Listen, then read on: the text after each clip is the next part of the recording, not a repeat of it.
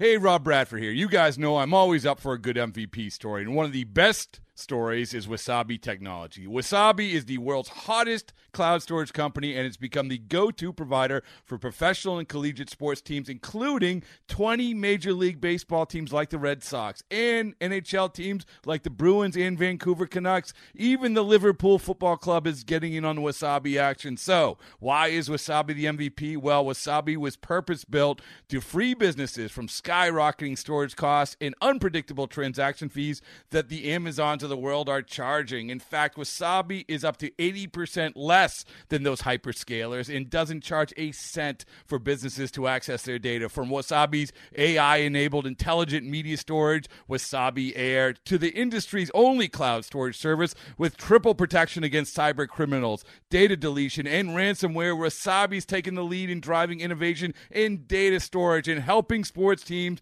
to unleash the power of their data. Wasabi, another Boston based championship team.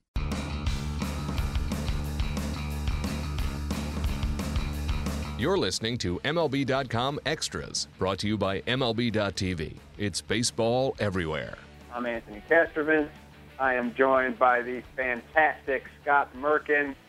Merk, it's a new year, buddy. Uh, I know everybody out there in, in podcast land uh, wants to know A, uh, how, how your New Year's went. Uh, where- did you get wild and crazy on the streets of Chicago? And B, do you have any New Year's resolutions for 2016? my uh my new year was pretty low key. I got wild and crazy on just one street in Chicago and just for a, a short amount of time. So, you know, I'm not as young as I used to be. It's got to be a little more relaxed and that kind of thing. New Year's is kind of, you know, it, it's kind of like uh Halloween and Valentine's Day and that kind of thing. I don't want to say for the amateurs, but you know, don't have to go out just because it's a certain day of the year. I'm just I'm starting Right. this new year off with uh nothing but upbeat upbeat thoughts, right?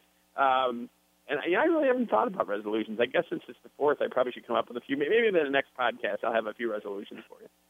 Well, I know you got a new TV, so you could probably resolve to uh, I figure out how to operate that. Your first new TV in two decades. That's a big deal, Merk. It was a, the last time I bought a new TV was when Bill Clinton was the president of the United States. The TV that I had taken away had a back to it still.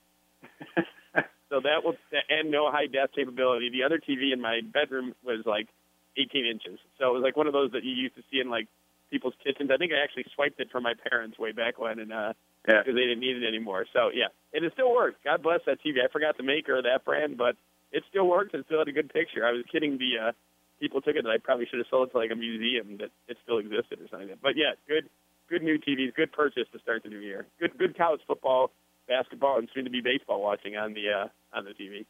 Absolutely, absolutely. Well, the White Sox have some new additions as well. Uh, they obviously resolved to be a contender in 2016, and that in itself is an interesting development because, frankly, we went into the offseason not knowing which direction they'd go. Uh, we didn't know if they'd uh, uh, continue to push forward after a, a highly disappointing 15, but to their credit, they have. A couple impact trades uh, for Todd Frazier and Brett Lawrie in particular. Um, but what as we as we head into the new year, obviously, Merk, this is a team still being associated with some of the uh, top of the market free agents. Where do things stand right now as far as uh, the White Sox next move? Well, I think first of all, you give credit to Jerry Reinsdorf and Rick Hahn and Kenny Williams and the whole front office staff for, you know, even though they, I don't want to say they got burned last offseason because you know David Robertson pitched pretty well for them. Melky Cabrera came along, you know, as the season went on. Samardzija struggled. Zach Duke was fine out of the bullpen. But you know, even with the spending they had off season to kind of, you know, speed up the revamping, reshaping process, they still went after it again this year. Now, granted, with guys locked down to longer term contracts like Cabrera and Robertson, and even you know, 13 million owed to LaRoche, it was going to be kind of hard to go through a wholesale rebuild. But you know, they're trying to pull off a very high degree of difficulty, and that's developing prospects, staying relatively young, being able to replenish them in their system while adding pieces to contend. Now on to what you asked about the outfielders. You know, from the beginning of the off season, I stayed pretty consistent in writing about, you know, that the contract would have to fit what they wanted, not they weren't going to get into a bidding war for these free agents. And again, that's not like that's not hubris or that's not, you know, saying they know better than others. It's just the way they're they have structured things, and they're not gonna, you know, if someone comes and says, well, you know, we have an offer on the table for Upton at five years, 120 million. I don't think the Sox are going to say come back and say, okay, we'll go six 125 or something like that. This is going to have to fit what they want to do, in the course of their. But you know, you really look at it. They have a. I think they're looking at a two or three year window at tier contention, and then after that, kind of reevaluate if it, if they if they don't win with that. You know, you still have the great contracts for Abreu, the great contracts for Sale, the great contract for Quintana, very solid contract for Eaton. Um, you know, you have Frazier under control for a couple of years, so that's kind of what they're looking at right now. So I think they're in the mix, but the question is, will any of these guys come down to not come down, but agree to that level? And you know, as much as people are saying, well, you know, there's no offers out there, that you know, it's it's it was a pitcher's market, and the free agent outfielders aren't getting an offer.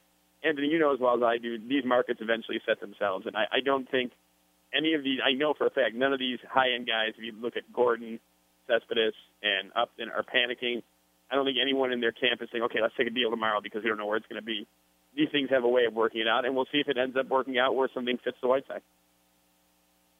Yeah, my only skepticism with the whole three-year thing that's been reported is uh, the free agent class three years from now is uh, it, a lot of people are talking about it. It looks historically deep.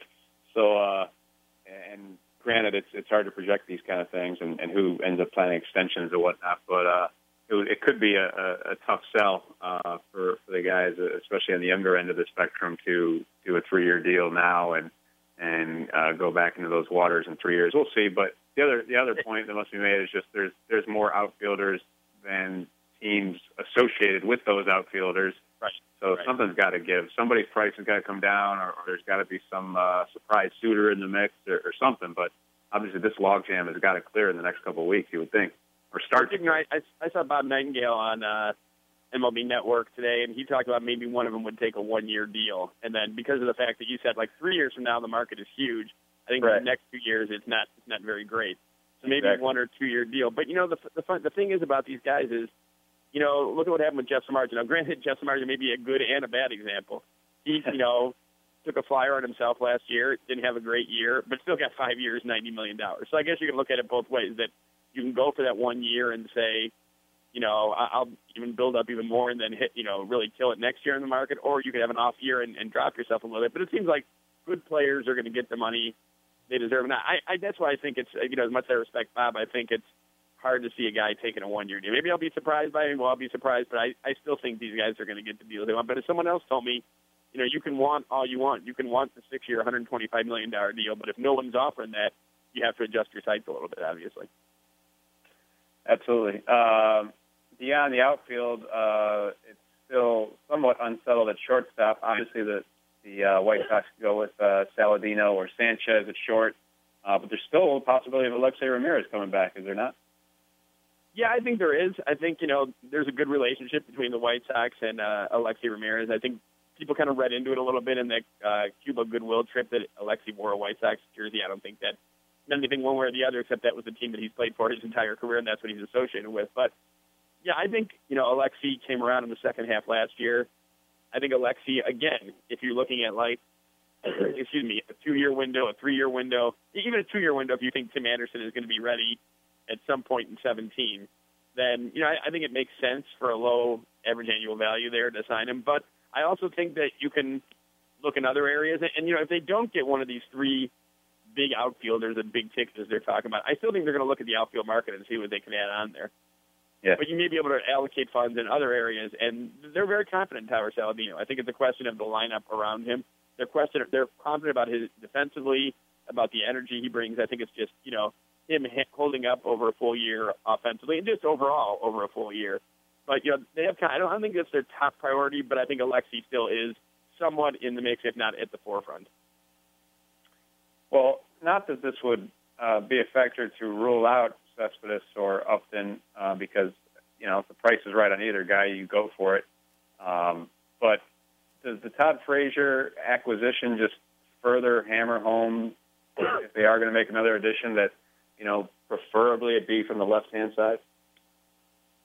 You know, I know everyone goes by that theory that you know it kind of everything adds up one to the other. You have, like I've said already on this podcast and other articles I've written, you have these great contracts. You have the prime years of these guys. Not that like when Sale's done with this contract at whatever age he'll be, 29, that he's done. You know, it's not like you have to win in that period of time. But I mean, then he'll you know most likely be a free agent and see what the market holds. He, he may get a 50 million dollar a year contract at that point. Just just uh, just throwing it out there. But I, I think, yeah, if you add those guys to improve the offense, I don't think you have to, but I think you're certainly entertaining that idea. I don't think you're forcing a square peg into a round hole. And I don't mean that these guys wouldn't fit. They're all, they'd all be great fits. Upton, Cespedes, and uh, Gordon would all, you know, certainly take this team to another level. But I don't think you're going to go out of control to get these guys. You know, I, I think left-handed bat makes sense, and Gordon's a great defensive player. But Upton and Cespedes are both solid defensive players as well. And the the big thing about Yoenis is that he doesn't have a draft pick attached to him, and they're really, from what I talked to, you know, they they're willing to give up the pick they got for Samardzija, but if possible, they want to keep those top three picks in the first 50. So that's why I think you know Cespedes is, uh, has been kind of pushed to the forefront a little more. But I don't rule yeah. out Upton. I know they like Upton too. I, I think anything is possible. They're looking at all of them. They're trying to add someone without a doubt. This is not just talk, but they're trying to add it, you know, in a terms that works for them as well as the team as well as the player. Well, if nothing else, the White Sox have given us a lot to talk about uh, the last two winters. They usually do. And, uh, they usually do. they do. Uh, and Scott Merkin has been all over it, so continue to check out his work. I want to thank him for joining us. And uh, thank you all for tuning in. This has been MLB.com Extra, Chicago White Sox edition. MLB.tv Premium, the number one live streaming sports service, is celebrating 13 years. Watch every out of market regular season game live or on demand in true HD. Real time highlights, live look ins, pitch tracking widget, and more. MLB.tv Premium includes a free At Bat 15 subscription. Watch live baseball on over 400 mobile and connected devices. Watch at home, in the office, or on the go every night on every device. Blackout and other restrictions apply. Visit MLB.tv for details. Okay, picture this.